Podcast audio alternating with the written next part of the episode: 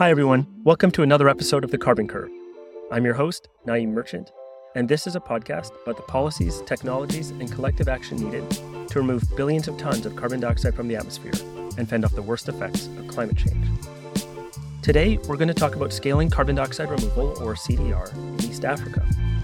And I'm excited about this episode because for a long time, I felt like the discussion about the opportunities as well as the challenges with scaling carbon removal have been pretty narrowly focused on the American and European contexts. The extent to which countries in Africa garner any attention on anything other than nature based solutions, it's as a climate victim that we mustn't burden with cleaning up our carbon mess. And there's some truth to that. But we also know that growing the CDR industry represents a potentially massive economic opportunity. And there are valuable lessons to be learned and experiences to be shared in all directions by broadening our horizons and deploying CDR in a truly global fashion. Frankly, it's the only way we'll reach anything close to gigaton scale carbon removal this century. Now, my family is from East Africa, and I've spent years living and working in the region in my previous career before climate. So I might be a little biased here.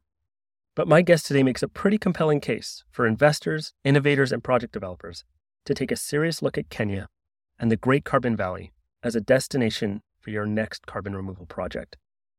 With COP28 in full swing, now's a good time to forge some new partnerships. If you enjoyed this episode, please subscribe to this podcast at carboncurve.substack.com or through your favorite podcast app. Okay, let's get started.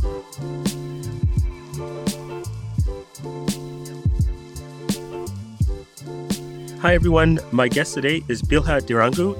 Bilha is the CEO of Great Carbon Valley. She's also the co founder of Jacob's Ladder Africa, a nonprofit focused on green workforce preparation. In this and other roles, she is at the intersection of climate action, technology, and education, positioning Africa as an investment destination for the green economy, identifying and scaling relevant technologies, and preparing its youth to provide the requisite skills. She has had previous roles as CEO of the African Leadership Academy and CEO of Africa's Talking, a communications technology company, where she expanded the company into 20 markets in African countries. She also worked at Dalberg, where she helped launch the Nairobi office. Bilha holds a degree in electrical engineering from MIT and is a Yale Emerging Climate Leaders Fellow. Great Carbon Valley is a systems integrator and a project development company working to harness the abundant resources of the Great Rift Valley towards global decarbonization efforts by developing large scale green industry and carbon removal projects. GCV, or Great Carbon Valley, aims to help develop comprehensive direct air capture and storage anchored industrial parks that serve as complete solutions for energy intensive businesses, enabling them to operate with enhanced efficiency and achieve net zero targets. GCV is seeking and working with a network of actors, including energy developers, direct air capture technology ventures, carbon storage providers, green industries, and project financiers to develop these hubs. Earlier this year, GCV announced a partnership with Climeworks to explore the development of large scale direct air capture and storage projects in Kenya. Bilha, thrilled to have you on the show. Thanks for being here. Thanks for having me. Bilha, can you share a little bit more about your experience of just getting into carbon removal? Sure. No, thanks for the question. Um, so, CDR it's not necessarily a natural industry for me, but when I look at the things I've been passionate about and the changes I'm looking to make, in many ways, the advantage has, hasn't come to us doing CDR in Africa.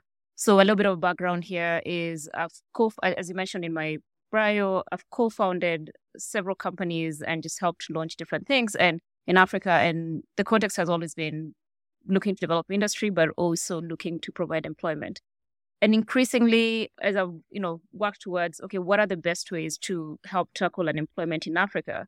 I landed on this idea that the green industry is going to be probably the next biggest thing and if harnessed properly can actually help africa solve its employment issues while helping the world decarbonize.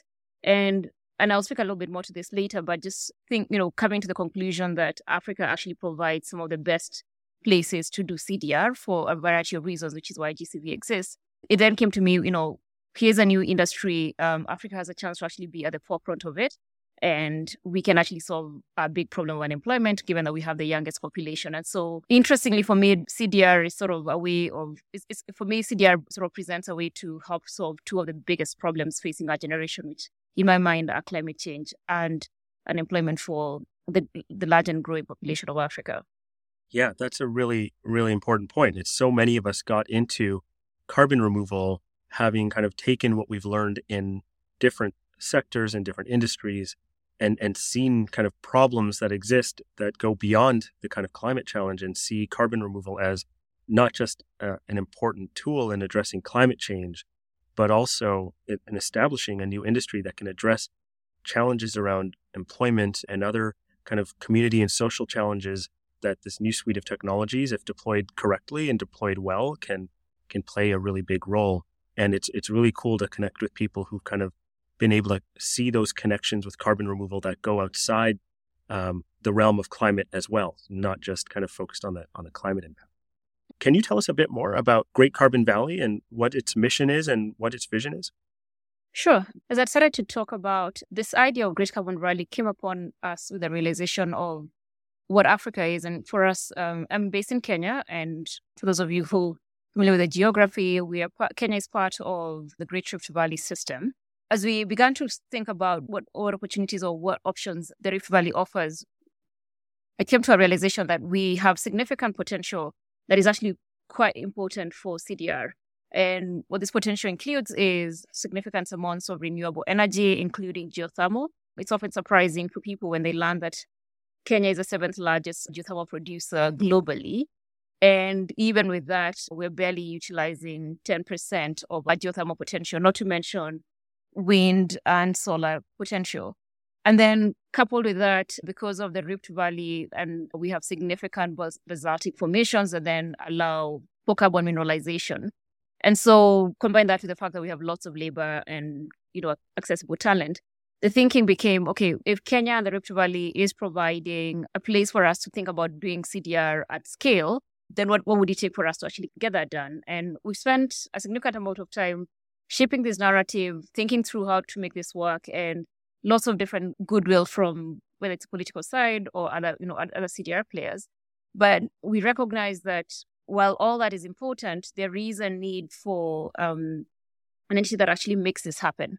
And so enter GCV. Our mission at GCV is to essentially take all these different resources that the East African Rift Valley provides and build green industrial parks across the Rift Valley. And these parks ideally would be anchored by DAC, um, direct air capture and storage, and around that, build other green industries that are complementary to DAC. And this could be energy intensive industries or hard to abate sectors that require storage or industries that utilize carbon dioxide. So it's, it's this idea of kind of building these complementary industries, but utilizing the significant amounts of renewable energy that we have.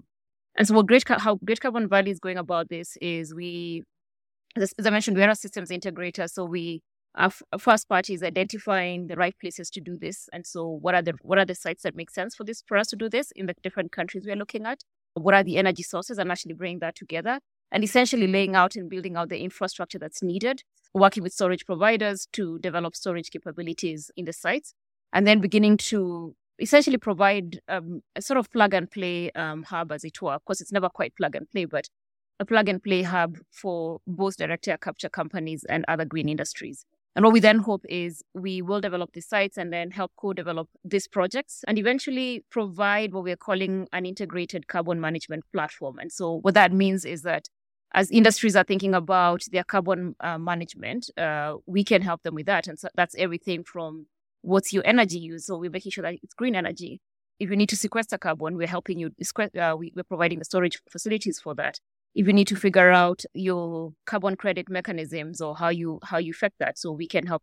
We can help with you know thinking through that. So so it's everything from the infrastructure that's needed, permitting and regulatory support to get this done, and then working with technology providers to make sure these technologies are set up and are developed in this part of the world.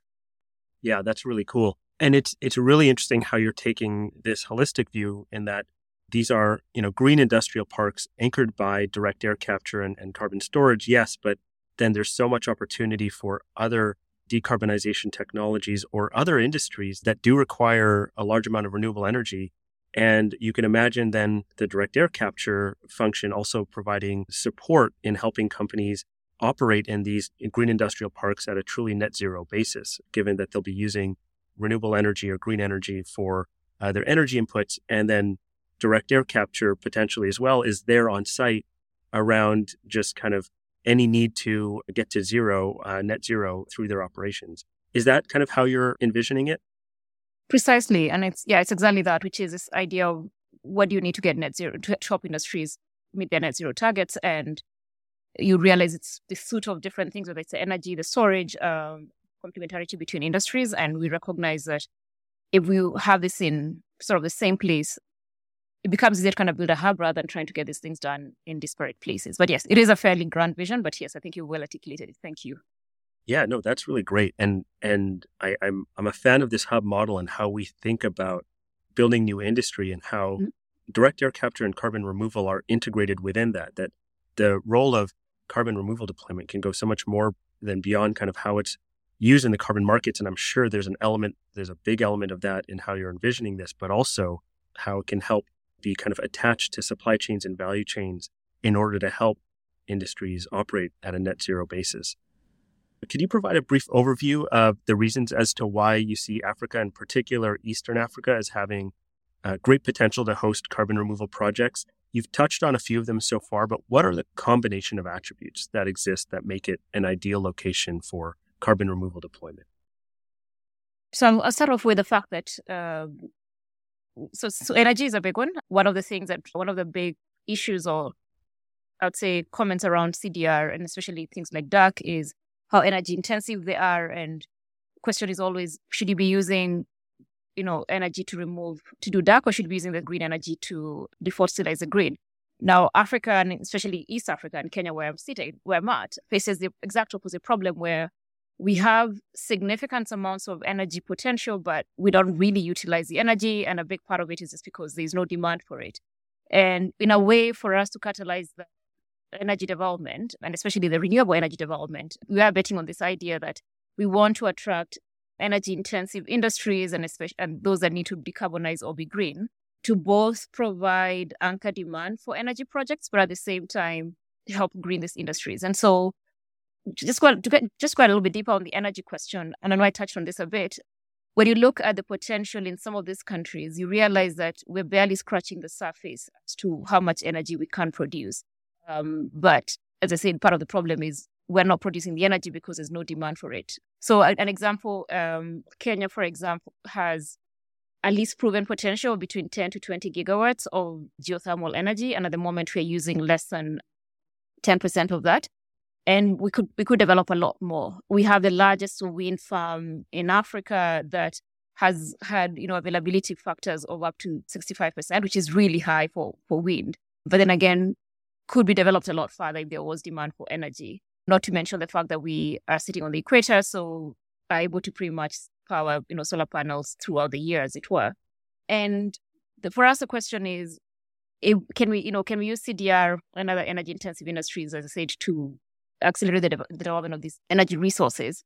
As the second bit, as I mentioned, was the ability for us to permanently sequester carbon. So again, sitting on huge formations of basaltic um, rocks, and so looking to make this uh, carbon storage hub. So in similar way as, what they're doing in Iceland. I, I like to joke that um, we, we, we essentially have the same geography as Iceland. We just don't have the cold. Uh, we're just not as, it's of just as cold the fact that we can sequester carbon, I think, is an important piece.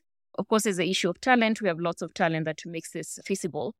But I think there's a, a fourth nuance that I think is important for us to add on to this is because we haven't developed much and we are we're literally on the ground floor of development. When I say development, I'm talking about industrialization, building out our energy, etc where what we're, we're, betting on is that we can get Africa on what we call a climate positive growth trajectory, which means that from the start, we can actually build green industries and we can actually build green sources of energy. So rather than having to build out fossilized um, energy sources and then have to make our industries green, which is what a lot of other countries would have to do, we're, starting from a place where our energy is already green. Can we just build right from day one? Um, just an example again, Kenya, for example, is at 93% renewable and poised to become 100% renewable by 2030. So all we're saying is that we have the chance to build right from the from day one, and I think focusing on CDR and other energy intensive industries that are that are making a demand for renewable energy sources, which will actually be a really important part of how we decarbonize manufacturing globally, as it were, by using Africa as an energy source. It's such an interesting point because the way I've typically heard about some of the challenges with deploying direct air capture is the energy intensity and and how that potentially displaces the use of clean energy towards other uses. And like you said, in in the context of Kenya, we're kind of flipping that on its head, and that direct air capture can actually create, if I'm understanding you correctly, a critical mass of demand that's needed to unlock new renewable energy sources. And then that can have benefits that can benefit the community or the creation of new industries or whatever the case is, but that more energy intensive carbon removal technologies can actually bring online new renew- renewable energy sources uh, in a way that has then additional benefits beyond just powering a direct air capture and storage you know facility of sorts. Do i have that right? Exactly, and yeah, I think you hit the nail on the head, which is yeah, it's always a, it's always interesting speaking to folks in the global north, um, where the fight is: should we be using renewable energy to do CDR, or should we be using it to defossilize our grids? And to your point, we exactly opposite situation where we have too much renewable energy that we can't seem to utilize, and we can't find ways to to get it done. And so CDR provides perfect opportunity to catalyze a captive demand for it and for us, there's a, there's a, a larger impact story around just increasing energy access in these countries that we're operating in. That's really interesting. And before we shift gears, can you say a little bit more about the geologic storage potential? And you kind of mentioned the uh, comparison with Iceland, and just want to understand what is the geological storage potential and characteristics in in Kenya? Yeah, so we still need to do more comprehensive studies for us for us to give like very precise numbers, but at the moment, indications are we're in billion tons from a, for, an, for an number. We're you know in billion tons capacity for storage. And again, this is just the Kenyan Rift Valley, the Kenyan part of the Rift Valley. We can imagine if you start thinking about other countries that sit on the rift, then storage becomes really it becomes a really interesting storage capacity. And if we are looking at gigaton removal by 2050 for us to hit our net zero targets, then I think it, it wouldn't make sense for us to ignore this part of the world from a storage perspective. Um, and as I mentioned, the idea here is to use basaltic formations for storage. And the way this typically tends to work in a simplified way is you have carbon dioxide that's mixed, you know, um, injected at high pressures into these basaltic formations. And usually the, you know, the carbon dioxide will be mixed up with water. So sort of become, you know, and forms carbonic acid or is, is acidic in nature. And the rocks tend to be basic in nature. And so once you inject this stream of carbon dioxide and water into the rocks, the idea is they, there's a reaction and they form an inert rock that essentially, unless you dig it up, are poised to store carbon dioxide permanently, as it were. And so the other thing is a lot of times this tends to go hand in hand with geothermal facilities. And so either using reinjection wells that are, you know, for geothermal or, you know, or sort of utilizing similar areas where, ge- where geothermal is happening. And so in some ways, we are looking to utilize or at least work around the geothermal fields in Kenya but then might also at some point start looking at other fields as we keep growing our capacity. But, but really the idea here is the permanent storage that is occasioned by the fact that basaltic formations react with carb- you know, carbonic acid to form this inert um, rock. Yeah, that's really great. And we've seen some of that with some of the early results coming from Iceland on how that mineralization's happened mm-hmm. faster than, than anticipated in the course of you know, turning into rock within a few years. Can you speak to the political will behind carbon removal in Kenya and maybe even some of the surrounding countries? You know, what, what potential are these political leaders seeing? Very much so in Kenya, in particular, our president has been literally at the forefront of this climate positive growth story. As you might be aware, there was a really large summit yeah, this year. I think in September, there was the Africa Climate Summit that had almost about 20,000 plus participants. And a big focus around that was what, you know, can Africa be poised to become a leader in providing solutions as, as far as climate is concerned? And uh, in, in many ways, there's a realization that one, this is a whole new industry. And in many ways, Africa is, as, as I mentioned earlier, there's a recognition that Africa can provide solutions to this industry.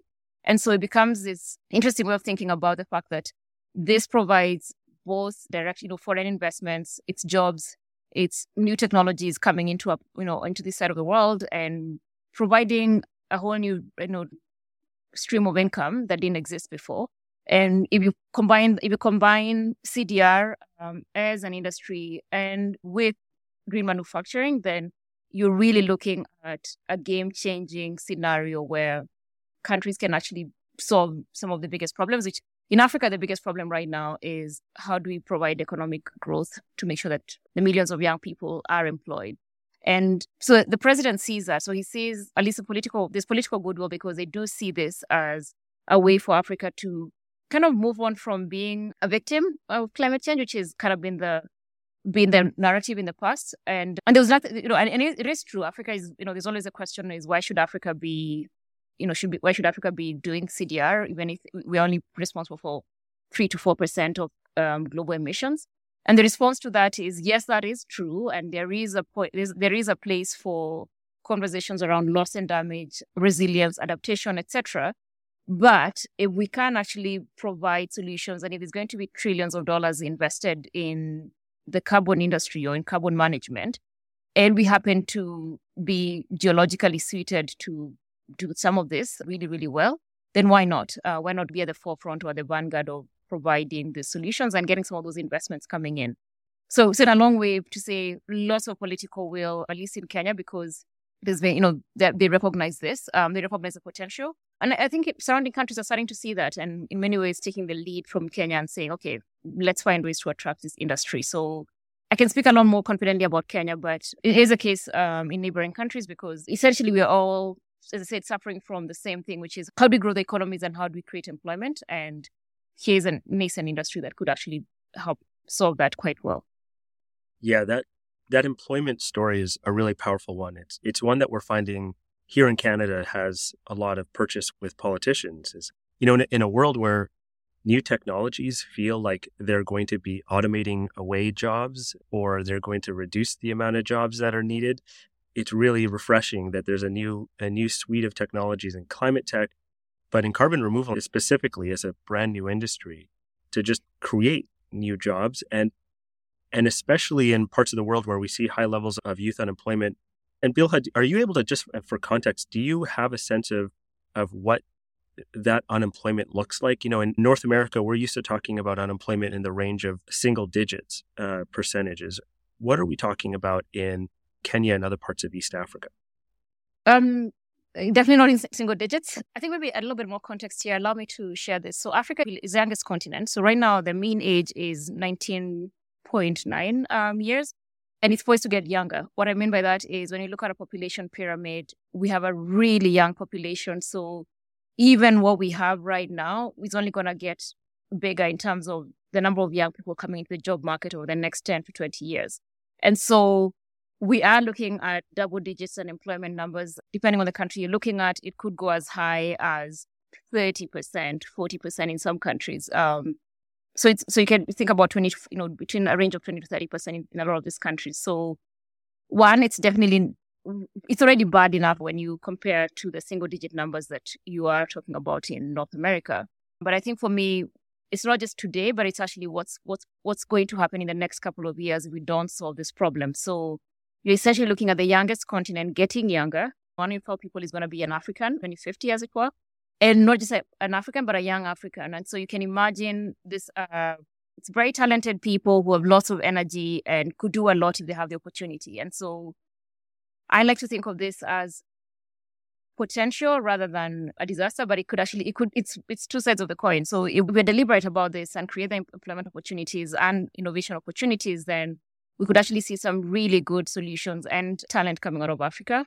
On the flip side, if we don't do that, then we do have an unmitigated disaster in our hands, which is lots of young, underemployed or non-employed Africans. And who knows what could happen with that. Yeah, it's an important thing to think about you know, as parts of sub Saharan Africa go through this demographic transition and just the implications it has on employment, I studied demography like many years ago in school. And so I, have been just fascinated by how these changes in demography can Im- impact the job market and then in turn the political realities that people are living with. And then to be able to connect that to how carbon removal can play a role in helping in a small way address uh, what could be demographic benefit or challenge is is really cool to think about. And so you've seen, it sounds like, a good amount of political will from political leaders in Kenya. Are we likely to see any kind of policies that are supportive of industrial scale carbon removal coming out of East African countries, in your view? Um, yes, and I said this in the context of a policy that just got released that wasn't very. Uh, I mean, I, I, think it's still about there's conversations about it, and maybe stepping back here, we need to make sure that as we're developing CDR, there's a sense of equitability, as it were. And in the past, there has been this sense that, you know, carbon projects were developed in Africa and very few people really know what was going on. So there was a bit of lack of transparency where project developers would come in, develop projects and the communities in which the you know the projects were being developed had no idea really what was happening or how much money they really could make, um, etc. The standards verification and all that stuff tends to happen outside the continent, and that's historically been what's happening.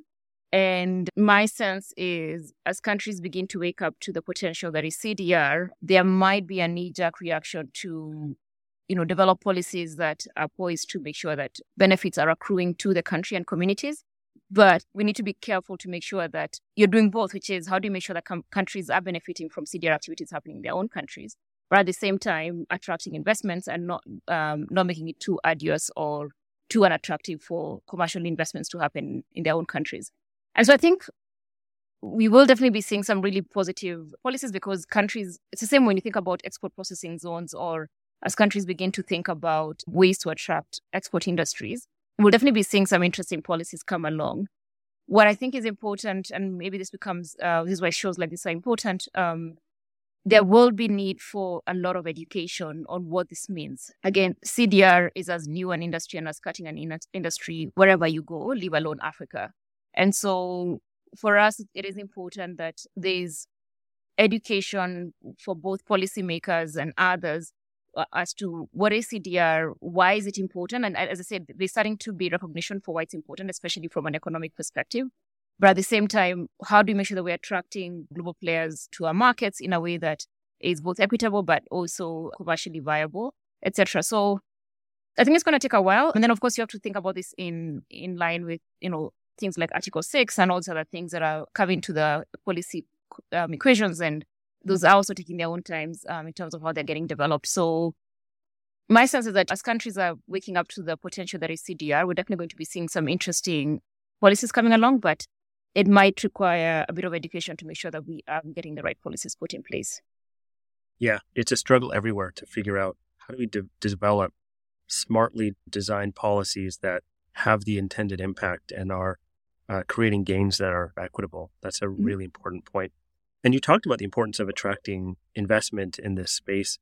What would it take for project developers to deploy projects in Kenya? You know, um, what are some of the challenges that exist around attracting some of these companies, and what are some of the opportunities uh, to attract these companies and build up this ecosystem? Um, I think you're asking the very question why GCV exists. And again, just kind of putting a plug in here that we exist to solve this exact question, which is we see the opportunity, but we also recognize that DAR companies won't just wake up or CDR companies won't just up and come and set up in Africa or in Kenya in particular. And so we're starting off with the challenges. One, I think some of these are both perceived and real challenges. So I think we have to recognize that some of this, it's a combination of perception and true challenges. And so one is usually the risk. The minute you mention Africa, for, for us, a lot of people just think about risk or who does anything in Africa. And that's both from do we have the right protection for our investments? Can we get funding for our investments? But I think part of it, is, a lot of it is perception because people are thriving and, you know, there's industry that's thriving in parts of the continent. So it's just a question of shifting this new industry and bringing it here. And, but what GCV is helping do that is helping is sort of reduce that risk. So whether it's the lack of, you know, the fear of the unknown, like who do we know? Who, do you work with? Where do you even start? What permits do you need, etc. So part of our work is to actually help smooth that out. But I do have to say, yeah, so the perception of risk is one. Um, the second bit is we will need to create this infrastructure. So in as much as the potential exists, we need to build it out. And again, this is not too much of a problem because I reckon this is the same across board. I, you know, CDR is still very, very new. And so there's no one place that can say they have the edge in terms of developing the infrastructure that's needed. But that's still something that we have to be cognizant of. And again, part of what GCV is doing is to accelerate that infrastructure development. Um, But then, in terms of some of the advantages, one is the fact that as there's definitely the political goodwill for this. At least in Kenya, there is you know active goodwill for to, to make this happen. And so, my bet is that as companies are starting to think about doing this and trying to navigate their way here, hopefully they will find a more welcoming sort of regulatory environment. Of course, we will still have to think through what, what what's the right regulation and in some cases because the regulation doesn't exist and it doesn't exist because just this is a new industry so no one knew to develop regulations for it. Um, it, in my mind i think that's both an opportunity but potentially a disadvantage. Uh, opportunity in the sense that if we find the right governments who actually see the, the benefits of this they might actually accelerate the development of so the regulatory the permitting processes etc and we might actually see that we are able to do storage faster in some of these markets because of faster permitting, as it were. But on the flip side, you could also find situations where there is no regulation, and as you're waiting for the regulation to get developed, it then delays you. Um, the other bit is talent. I think this is it's actually a really important bit because, in many ways, a, a big cost for, to you know in, in terms of CDR. I mean, of course, yeah, there's the energy cost, but then there's also the talent that's needed to develop and run these industries. And because again, we have such a young but well-educated population, um, my sense is that you, we are going to see significantly lower CDR costs because of the talent, um, the amount of talent and the cost of labor. And so for companies that are thinking about, yes, we want to do CDR, we want to get really good pricing, but also starting to think about the talent question, East Africa provides that in very interesting ways. And so, yeah, so I think the way to think about it is yes, it is risky, but in many ways, it's, it's risky everywhere. But what GCV is here to do, or what, what part of our role is to at least remove or reduce um, the Africa risk, as it were. And we are local, we understand the context, we have decades of experience working in Africa. So, ideally, that de-risks a lot of things. But on the flip side, there's a lot to grow and there's a lot to gain, especially being at the beginning of an ecosystem development. There's ways you might get tax incentives here, you know, you might get really cheap labor, etc. So it kind of balances out. So I think I would say that anyone that's thinking about what's our next location for CDR or for a DAC plant, I, I think Kenya or the East African hubs should hopefully factor in fairly highly in the list. That's really encouraging to hear. Mm. And and you're absolutely right. I mean, there's a risk around carbon removal deployment everywhere. We've we've done so little of it, and it's great to know that GCV exists to help mitigate some of the risks, and and then hopefully what is a, a high risk endeavor translates into high rewards for companies that choose to make Kenya and, and parts of East Africa home for for carbon removal. And and when we think about perspectives, you know, you've spent some time kind of traveling around Europe and North America and speaking with industry leaders and nonprofit leaders and government folks in the climate and carbon removal space for for a while now. What what would you say is kind of the biggest disconnect in conversations that you're having around scaling carbon removal solutions, uh, you know, in Africa versus Europe or North America or elsewhere? You know, that's a really interesting question, and um, I'm actually smiling as I say this because it's um I'll probably give us, you know, a scenario. Usually, when you, uh, when at least what's what, what my experience has been as we get into these rooms, for the longest time, CDR and Africa were not in the same. One, you know, people didn't talk about them um, in the same way, uh, or at least in the same sentence, because it didn't. For a lot of people, just didn't exist. And I mean, fair enough. It's a it's a new industry. Most of the technology development is currently happening in Europe and, and, and North America, and it's only it's only fair that people would think about CDR and especially uh, DAC as happening in the global north. And a lot of the policies and thoughts around investments have typically tended to focus on those two regions. And what's always interesting is the more we speak about, or at least um, have conversations about why it actually makes sense to do DAC and basically other CDR industries in this part of the world, and you begin to talk about the energy potential and the political goodwill, the sequestration potential, talent, so it's interesting how it, it, it becomes very obvious to people that are saying, oh, wait, why, why haven't we thought about that before? And once you line up the reasons for why we think we should be doing DAC in Kenya, the next question for me is always like, oh, really? So you think we can actually come and can actually get cheap energy and can actually get permitting to do this? And you're now starting to see people saying, oh, wait, let's actually come in and think about Kenya or let's think about East Africa as a global, as a hub for removals. And so the narrative is starting to shift. We're starting to see interest. I mean, I have different DAC companies calling and we're in conversations at different stages with companies looking to set up or do initial pilots in Kenya. But definitely this would not have been the case a few months ago. And I would, I'd say part of this is perception, which is what I was saying earlier, where it doesn't occur to people that they can do business in Africa. Secondly, for the longest time, Africa and climate has been seen from a victim perspective. So it's almost like let's do the solutioning and decarbonization in the global north. Um, when you think about Africa, it's more around mitigation and resilience or loss and damage. And this idea that Africa can actually be center for CDR is, for a lot of people, it's not, it's, it's not even in there, you know, um, it doesn't even come to mind until you begin to make the case for it. And it then becomes fairly obvious. And so I, I reckon things are shifting. But yes, you are right in the sense that when we started or when we started having these conversations for a lot of people, it sounded like that's not possible. Then once you start breaking it down, they're like, oh, wait, that is so obvious. Why are we not doing CDR in Africa? And my hope is that as we start building out projects over the next couple of um, years, that this will then shift. So it stops being, oh, we're just doing CDR in the global north, but people actually think about CDR. What, what are the best places to do CDR? And hopefully Africa comes to the top of it. And lastly, and maybe this is an important point, um, sometimes I find a conflation between community benefits and people saying, oh, we shouldn't be doing CDR in Africa because Africa should not be bearing the burden for carbon removals because we didn't do this, or this is not fair to the communities. How do we make sure the communities are, you know, are well compensated, etc.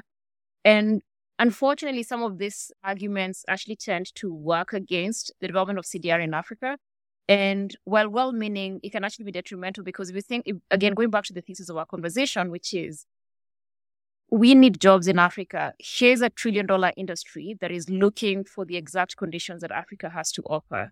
So I think there is something to be said about finding the right balance between proper investments that take care of the community, but at the same time, investments that, that do create jobs. And so just wanting to make that nuance that developing high quality CDR industry in Africa is actually probably one of the best impactful things that one could do to help, help communities on the ground. Yeah, I love that climate positive vision as well. I think that's really important. And and to your point around kind of how the conversation is going and and you know where people think it makes sense for certain countries in the global south to play a role in carbon removal or not, I would just hope that we include a lot more people from the global south in that conversation and have them kind of decide what that future ultimately looks like, as opposed to I think what happens often is that in North America or Europe, it, eh, we'll we'll talk about it in that kind of burden framing that you mentioned, which I, I can kind of see the philosophical argument there, but it kind of feels a little out of place that we would have a say on that in the first place. Um, and so it's great to see that the conversation is opening up beyond just folks in Europe and North America. And that really, when we think about getting to gigaton scale carbon removal, I cannot imagine doing that without every country doing something meaningful in carbon removal over the coming decades. And so we're going to need everybody.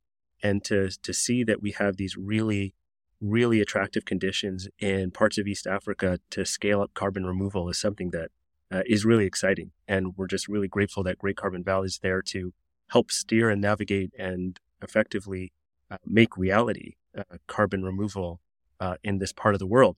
Um, with that point, I mean, I'm just curious to know what what are kind of the more immediate next steps for you as you think about getting some of these first projects off the ground. I think for us, the key thing is to prove that this is doable. And as I said, I think my hope is that if we have a few projects that get online over the next coming years, this begins, or at least get commissioned over the next coming years is hopefully shifts the narrative and it stops being about this can't be done to where it is being done. And so a big part of our focus over the next year is we are looking to do some pilots in mineralization, so to prove that we can mineralize on the continent. We have our first site that we hope to get some initial projects going. And so again, hoping to use 2024 to build out the infrastructure and start with either some smaller DAC plants, um, even as we're, as we're looking to do the bigger build outs, but really, it's, yeah, spending the next couple of months or working on our sites, making sure we're building out the infrastructure, but at the same time, building out relationships with um, CDR companies that are looking to come onto the continent. Recognizing it does take a while between a conversation, and an expression of interest to when you actually able to have a plant going. And I mean, as, I'm, as, as you're well aware, lots of companies are still in pilot stages or just really early in their technology. And our hope is that we can actually work with them in their journey, in their, you know, in their tech development journey and have them think about what, what would it take for them to do a deployment in East Africa and make that a lot easier for them. So whether it's what, you know, what, what are the power requirements they need, what the regulatory, you know, and permitting requirements needed and kind of make make sure those are in place and create a more or less plug and play. Of course, it's never quite that, but you know, uh, as as close to a plug and play space for DAC companies to both do their pilots but also do commercial installations. And so yeah, so I think it is a new industry. There's lots of different actors to bring together, um, and for us, the hope is we spend the next couple of months really trying to bring it all together and getting some projects off the ground. Um, of course, quite excited about the recent announcement with Climeworks looking to explore the development of a large scale DAC installation in, in Kenya.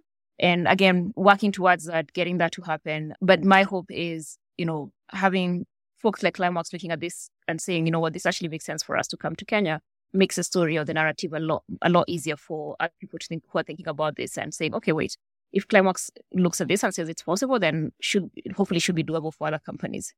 So yeah, so looking forward to having as many conversations as we can with different players, both from policy, um, technology, financiers, etc., and looking to see what it would make for us to make this dream a reality. That's really great, and we'll be cheering you on and helping shift the narrative in any way that we can be helpful. We're really excited about the progress that's being made here. Bilha, how can people get in touch if they're interested in learning more about projects in Kenya?